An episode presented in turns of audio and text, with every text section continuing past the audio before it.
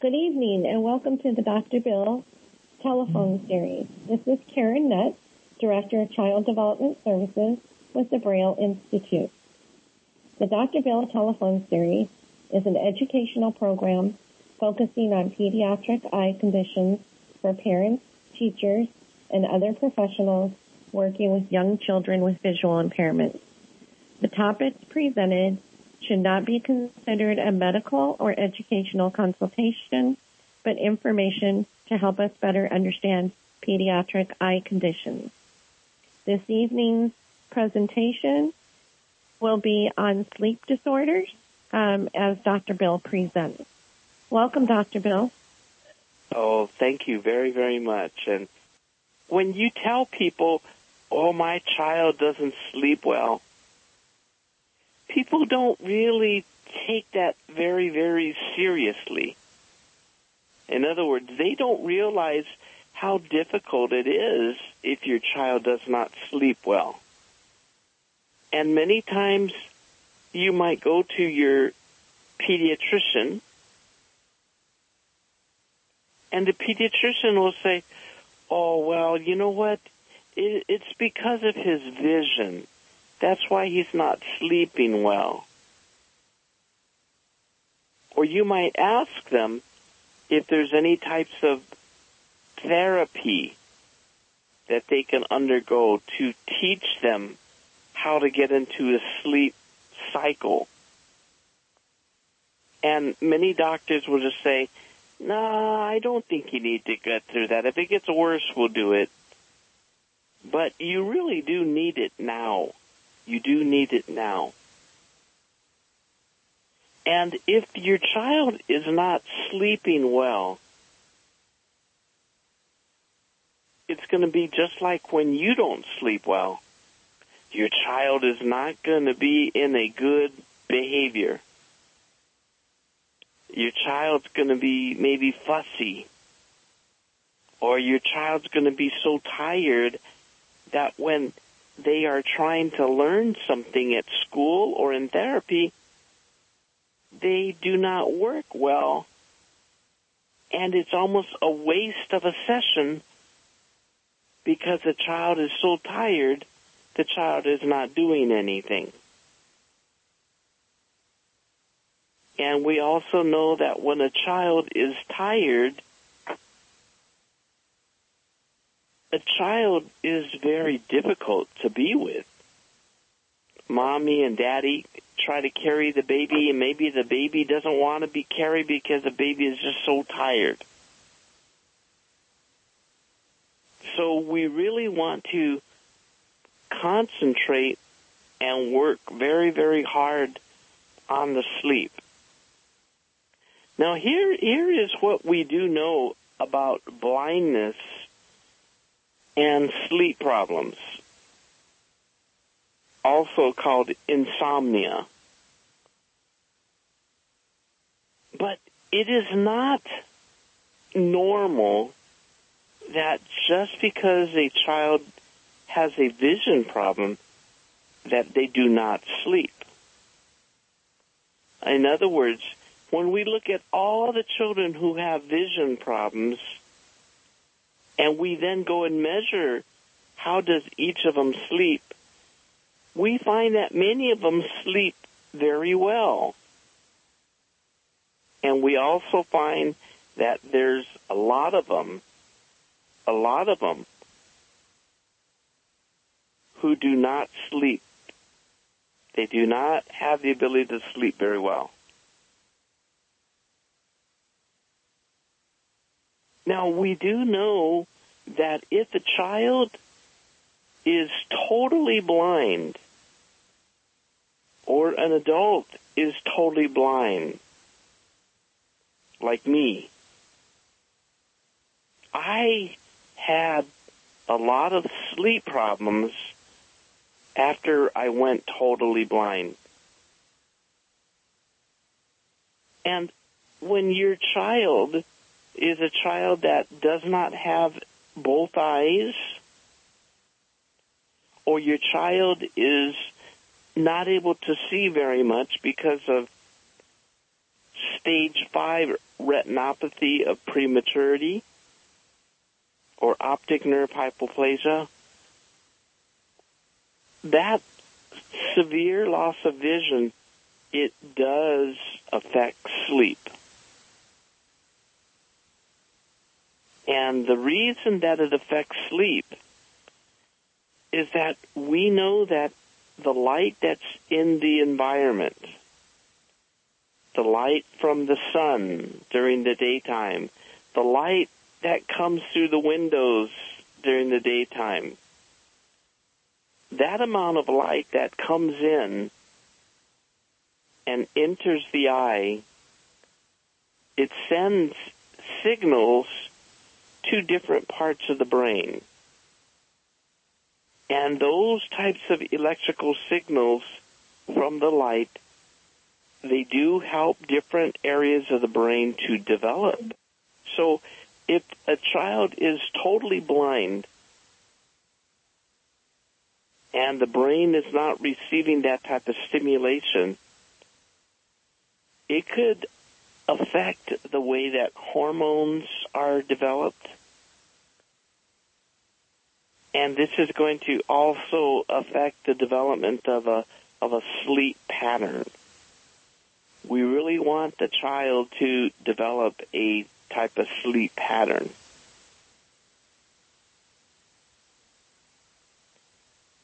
So it's it is very very very important that we help children to develop as much of a sleep pattern as possible. And even when a baby is very, very young, or maybe the baby is in the NICU, we want to try to create that particular type of pattern. We want there to be a pattern of light where there's a lot of light to stimulate not only the eyes, but it's going to stimulate the skin. You know, like all of us, we could close our eyes. And when you go outside, you could feel the sun shining on you. Even if it's in the dead of winter, you could feel the sunshine shining on you. And even when you're inside the home, you could feel, you could feel the difference when the lights from the ceiling lights in your kitchen or your dining area are shining on you as compared to if there is no light and it's totally dark. So we want you to first of all make certain that throughout the day, when it's the daylight hours, we want your child to be exposed to as much light as possible. And then when it's nighttime, and when it is time to be going to sleep, we do not want a lot of light. It's okay if you have a very, very small night light you could see some of these light night lights you buy at the store and the bulb is a very, very tiny bulb. But while the child is trying to sleep, we do not want the lights in the bedroom to be on.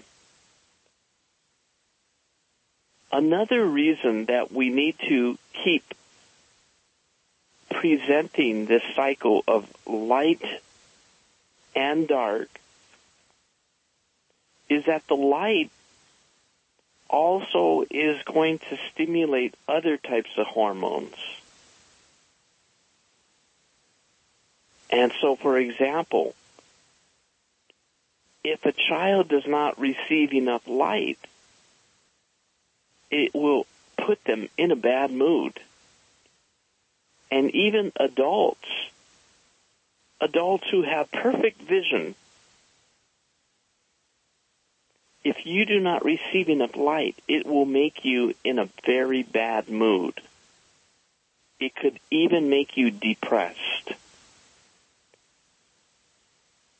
And in certain parts of the world during the winter when it gets dark earlier.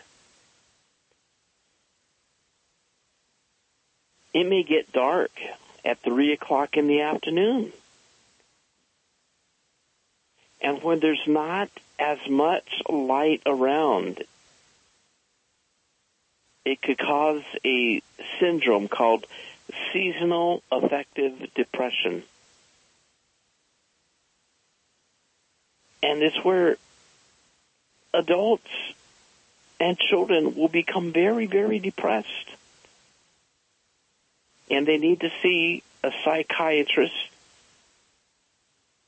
who will prescribe medications to help them to get their hormones into a better balance so that they're not depressed. And I don't know if any of you have ever truly been clinically depressed before. I never really took depression real seriously. when I was a kid and in college and you'd hear about people who are going through depression. But to me, I just thought, ah, they're just, you know, feeling a little down right now. They'll be okay. But oh my goodness. When you meet people who truly have seasonal affective depression from not having enough light, or people who are clinically depressed for other types of reasons, oh, it is so overwhelming. When people have true depression, they are disabled. Cannot do things on their own. They can't do anything. Even for them to get into the shower,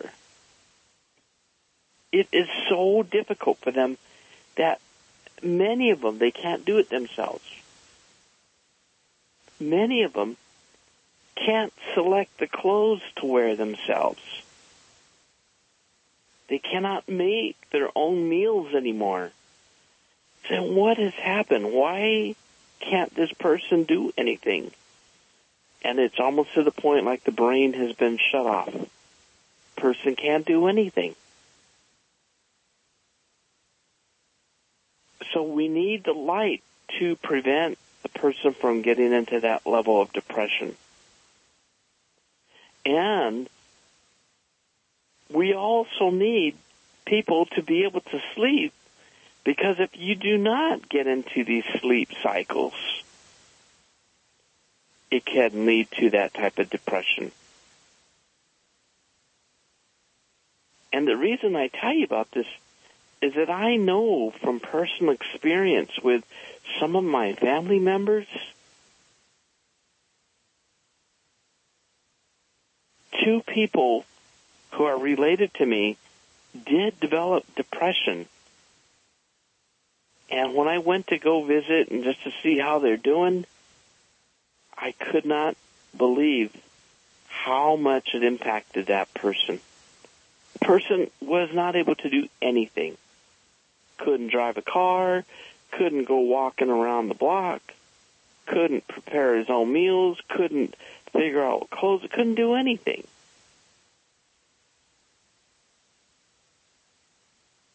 So, this is why I'm saying we need to make certain that these people get sleep.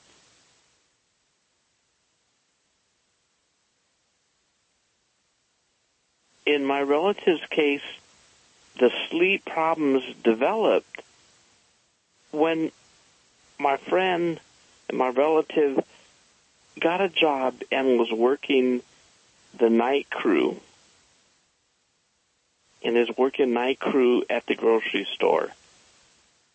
So what they do is they go into work at 10 o'clock at night and they stock all the shelves, you know, when there's not too many customers in there. So they work from 10 o'clock till 7 in the morning. They get off work. And they would tell me that when they get off of work,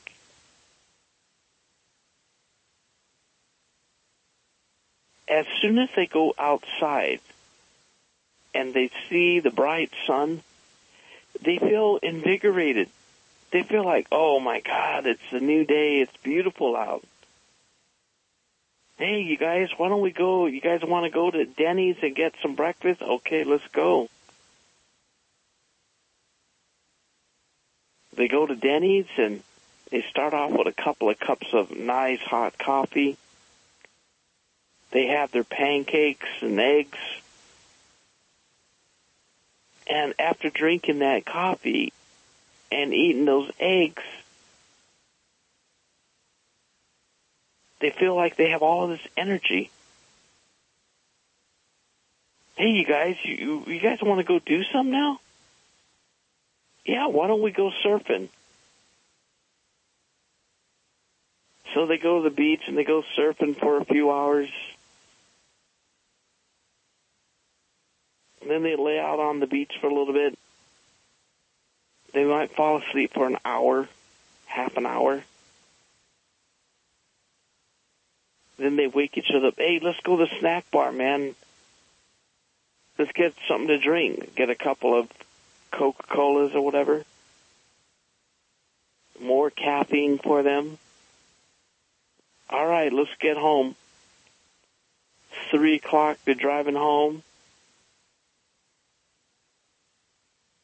Three o'clock at home, they take a shower.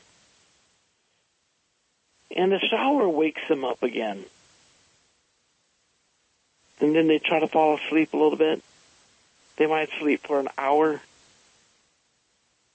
Then their alarm clock goes off. Oh, got to get ready to go to work. Got to have dinner. And that becomes their their their clock, their cycle. And so when they're out of that cycle, it's very hard for them just to have a regular day. And what happens with a lot of these people who work these kind of night crews shifts, they do it four times a week. So on the days that they don't work, they have a regular cycle. And they get all fouled up. They can't sleep when it's regular sleep time. And they then begin to go to foods and medications. And I think that we've all done that too. There's times that we wake up in the morning, we're just so tired. You're going to have a couple of uh, cups of coffee from Starbucks with the extra caffeine. And it does wake you up. Maybe for lunch, you're going to go and have an iced coffee. You're going to have a Diet Coke or something with caffeine, and it will wake you up. And after work, you might feel a little tired, but you say, you know what? I need to go work out. I'm going to go do aerobics for a little while, lift a little weights.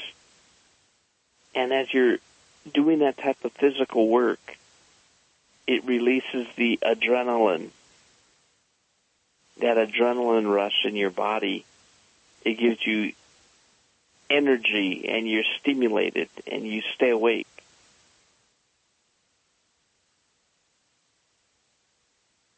So it's very, very important for our kids that we remember we also have to put the right nutrients in them.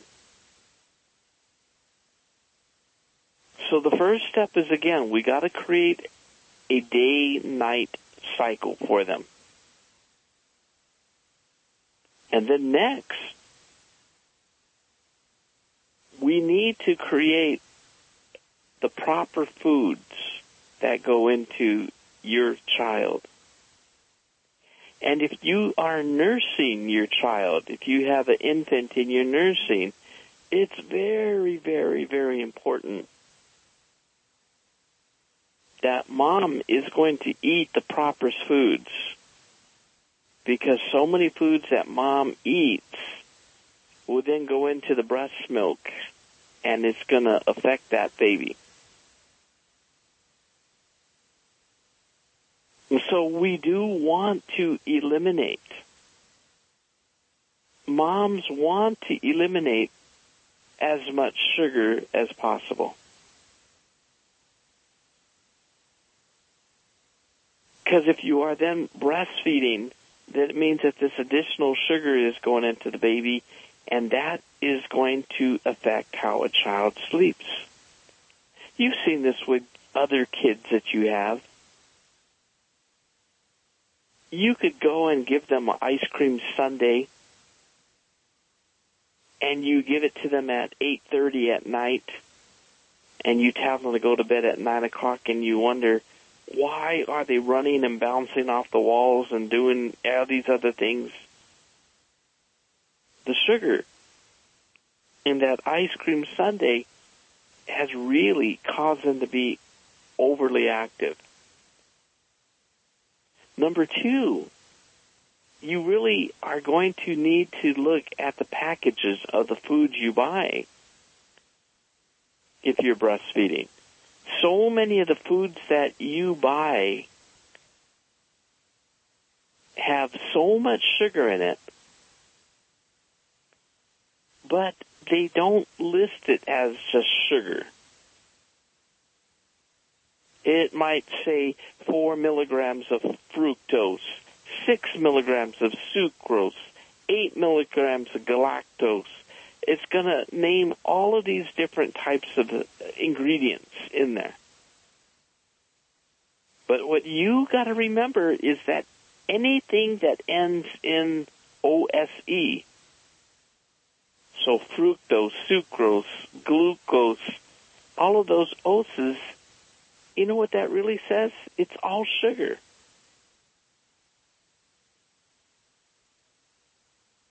So it might be a protein bar. You think, oh, this is healthy. Great. And there's so much sugar in there. So when you eat that protein bar, the true energy that you're getting from that protein bar, it isn't from the protein. It's actually from the sugar. And then you go to nourish your child, and your child is going to suddenly get a boost of sugar going to be so hyperactive. And then we also want mothers to limit or not drink caffeine at all if you have a child who's having sleep problems and you're nursing. Because the caffeine that you drink will be in the breast milk and it is going to be something that's going to really impact child the impact of caffeine is even stronger than the impact of sugar. But if you have uh, something say, well, it's really hot today. I think I'm going to have a nice iced Coca-Cola. Well, that's even worse because it has the sugars and it has the caffeine. And that is going to be something that can really, really affect the child and the child's sleep. Now, as adults, you may have noticed caffeine may not affect you as much as it used to. There may have been a time you could drink a half a cup of coffee and you're up all night. You're able to study. And later on, you could drink three cups of coffee and you're you're ready to go to sleep. It's because for the adult, the caffeine is something that the brain will learn to adapt to it. So that you're not to just be so hyperactive. But to your baby, that caffeine and that sugar is going to be making them very, very active. Number four, we got to look at those carbohydrates.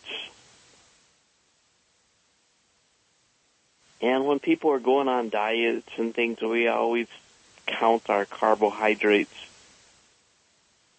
So the reason that we try to limit, you know, the amounts of breads and the pastas and all these different carbohydrates is that they do turn into sugars.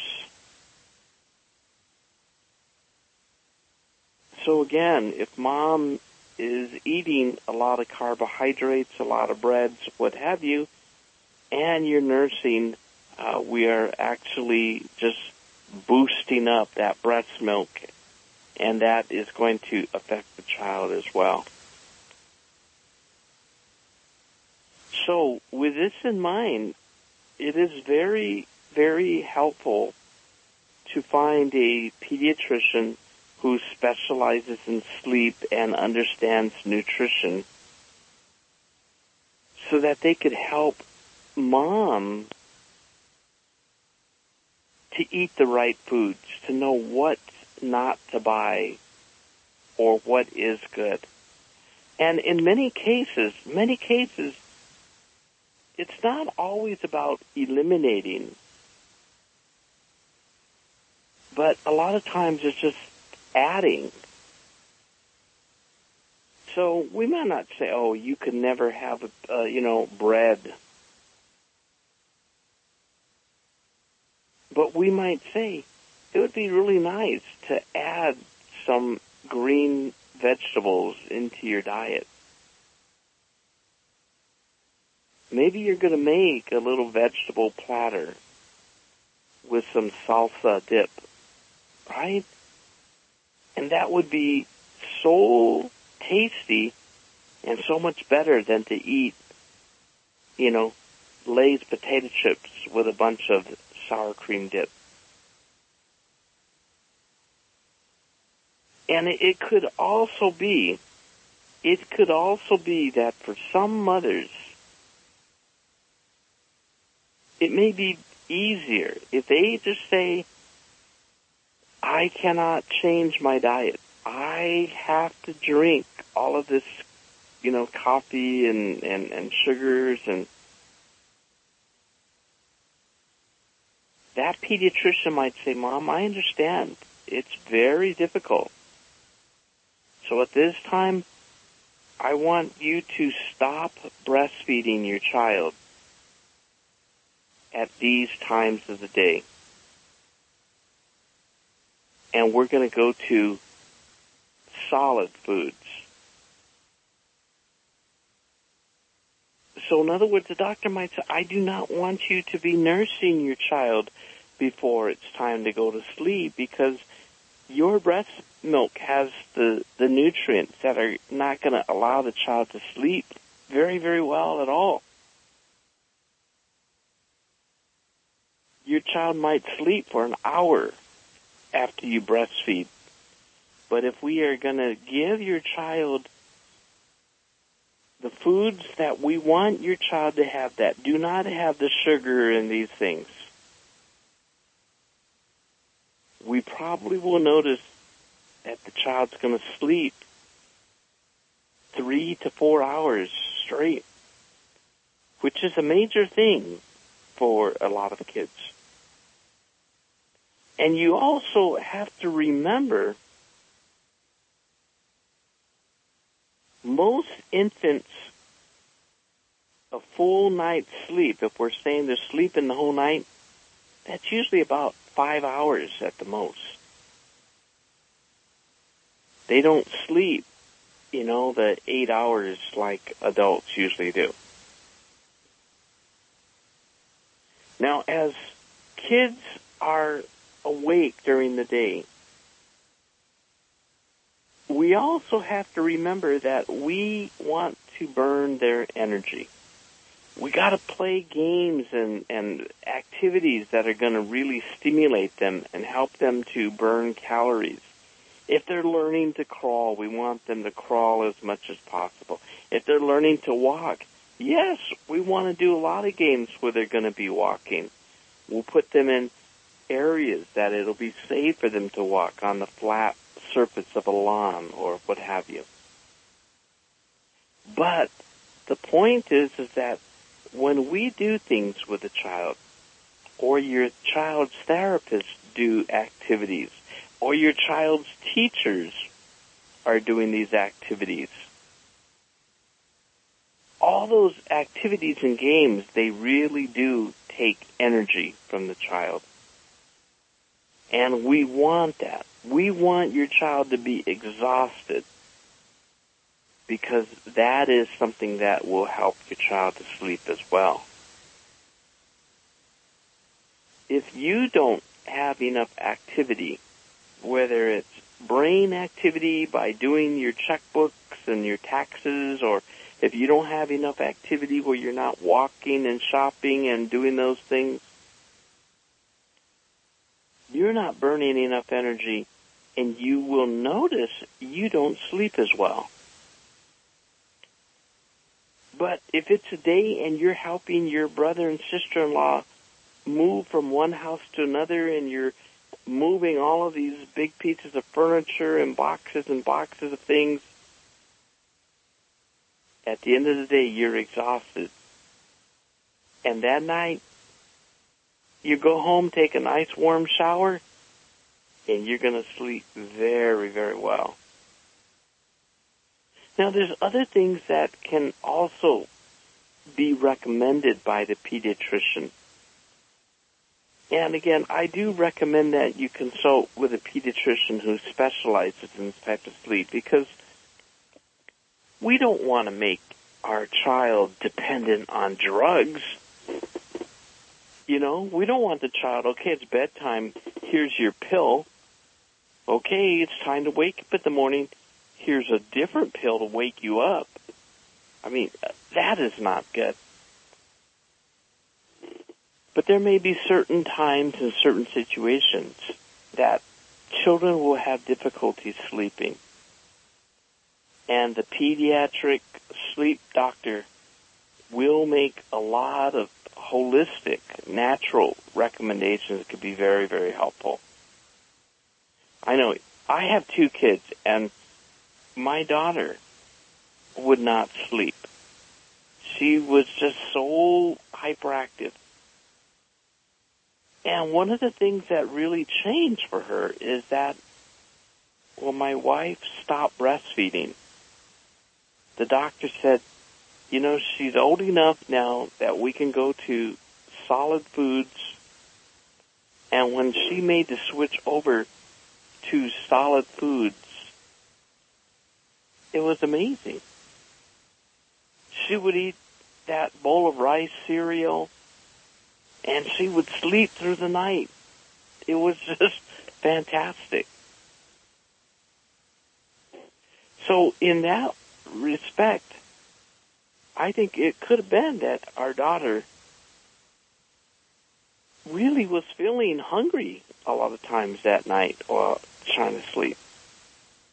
And then our son happened to have really bad allergies in the springtime.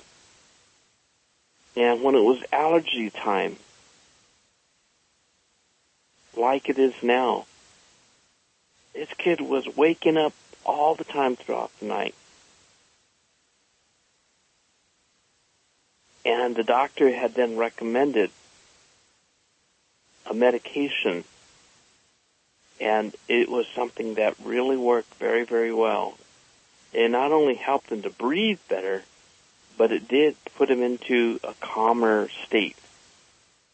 Because when he would wake up from the allergies, the allergies made him so irritable. He was so angry at it that, you know, you, you've had it when your child's so angry you could, cannot really calm them down.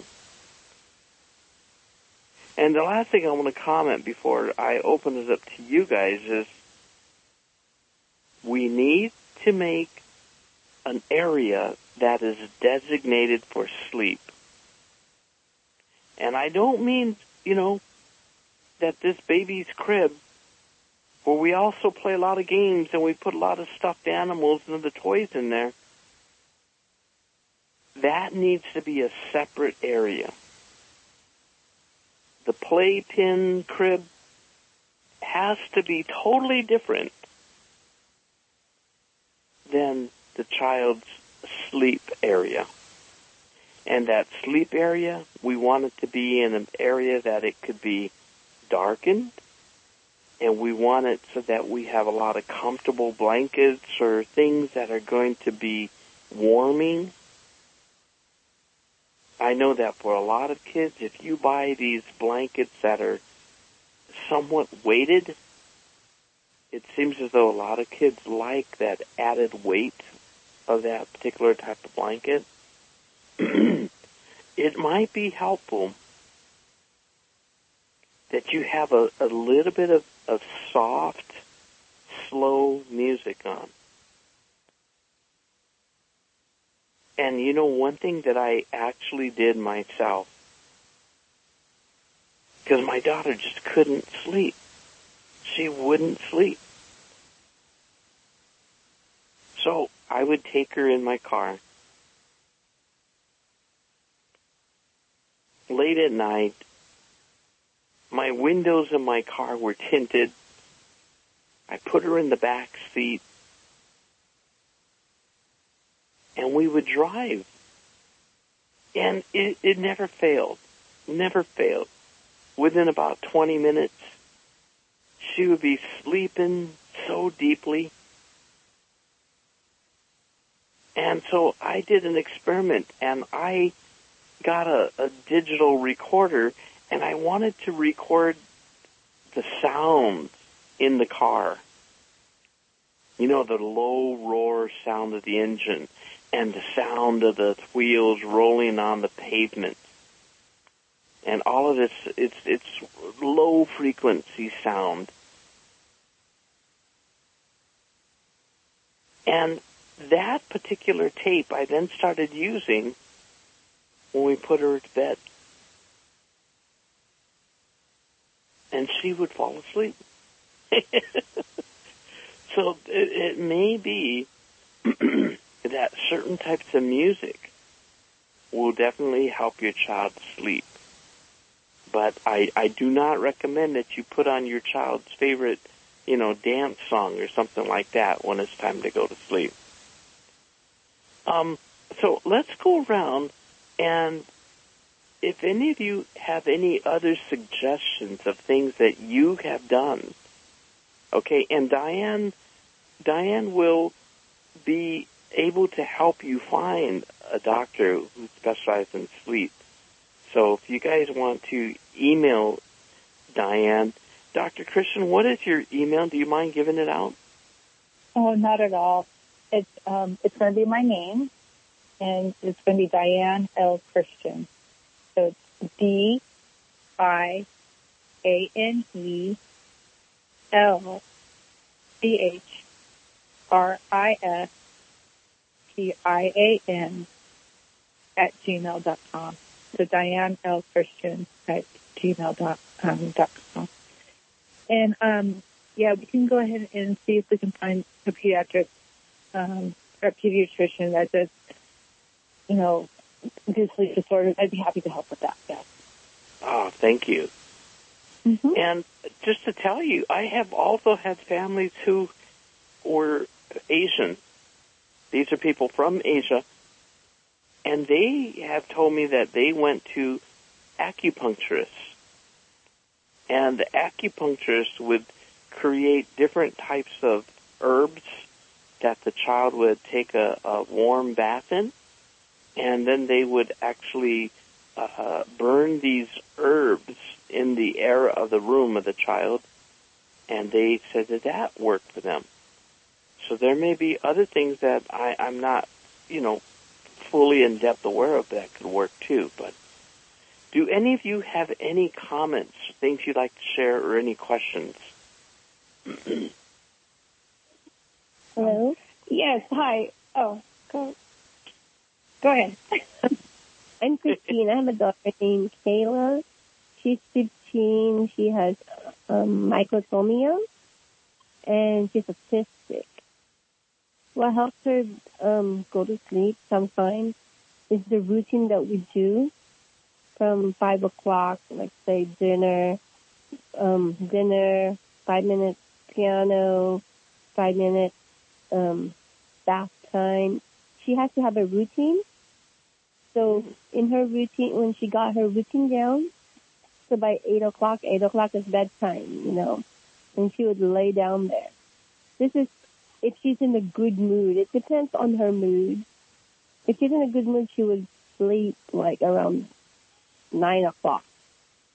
Okay. Mm. In her bad mood, like if her schedule in the morning, like through the day, got messed up, and then even though we finished the routine, she will not sleep.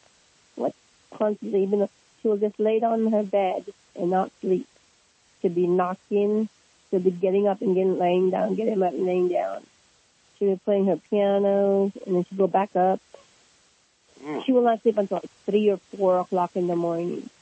The thing is, even though she sleeps like for 30 minutes or 10 minutes, she has the energy to to be awake the whole day. Really? That's After my the sleeping ten yeah, minutes? as long as she takes a nap. She takes a nap like 10, 15, 20 minutes. She has this energy to do like whatever. Like she'd be going in a jumper and a piano. She'd be everywhere. She's she's not gonna sleep until it's time for nap. Even though you leave her in the couch for a while, we thought that she'd be sleeping, but no, she's not sleeping. She's just laying down. Mommy. She's um microsomia, um, mic, uh, microsomia, microsomia. So she has prosthetic. So you won't know if she's sleeping or not. But um, she's just laying there. But when you call her name, she's wide awake. She's like, "Yeah, mama." But she's a kid, so, so, so it's just, uh, but she'll tell you, "I'm not sleeping." You know, I'm like, "Are you sleeping?" "I'm not sleeping. It's like, oh, okay, go to sleep. But she's not sleeping. She doesn't sleep. That's does my she- issue. Does she have enough activities during the day? Like, would it be helpful after school if she had a aerobics class or a dance class that was physical? Yeah, she has that. She has um uh, uh aid that comes to from from learning autism um organization, and I have a respite that comes and play with her. So it's alternate. So every day she has someone from three to six, and then from six thirty it's already my turn to feed them, clean them up, and do whatever left chores that we have to do. But she's she down. She sings. She, they play games. They tell stories. It's like I mean, we Wow. had to protect for her for her behavior not to to be active because usually um if she's not doing anything, she'll be yelling or Yeah. taking things and taking it around. You know, so mm, it's it's very it's been a long journey. so now she's not throwing things. She's not kicking. She's not yelling. But um, the only problem is her, sleeping. And if I get out, like, ask for her to sleep, I have to lay down beside her. But then you don't do nothing except lay down. You know, I can't lay down until four o'clock with her. Oh yeah. she's still asleep. You know, because I have um a little one too. I have a three year old. Is that who's in your arms right now? Yes. Now, where do you live? I live in Torrance, California. Okay. And do you receive services from uh, any of any of us who are on the call right now?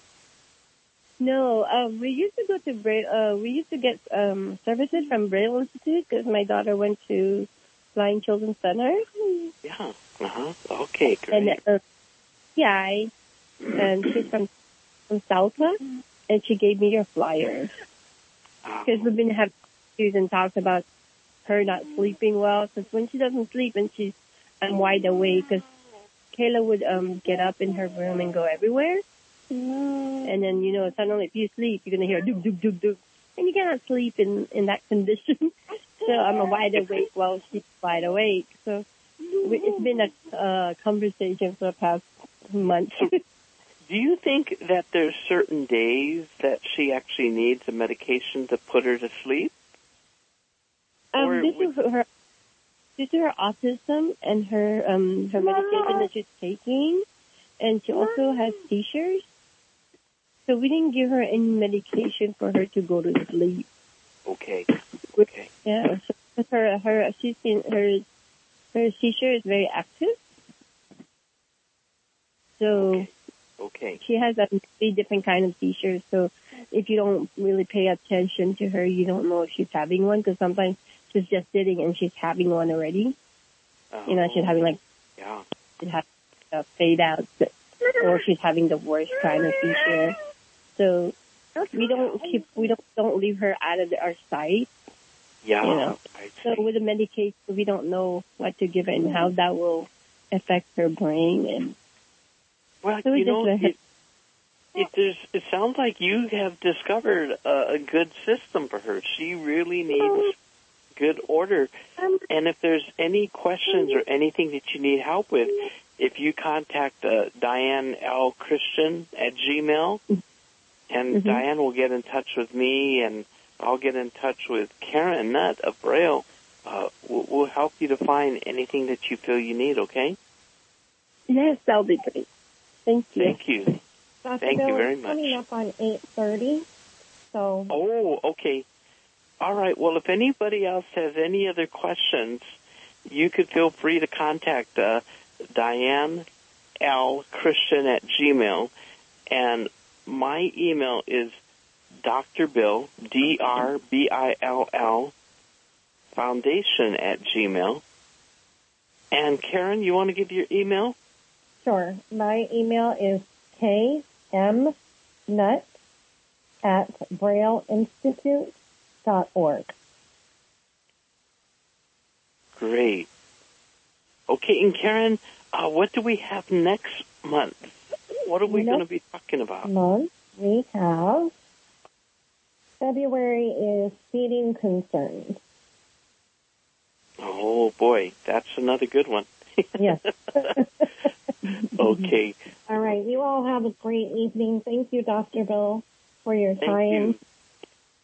Thank you very much, Thank and you. thank you, Dick, for recording. Thank you, everybody, for Yes, being on the you, call. Dick.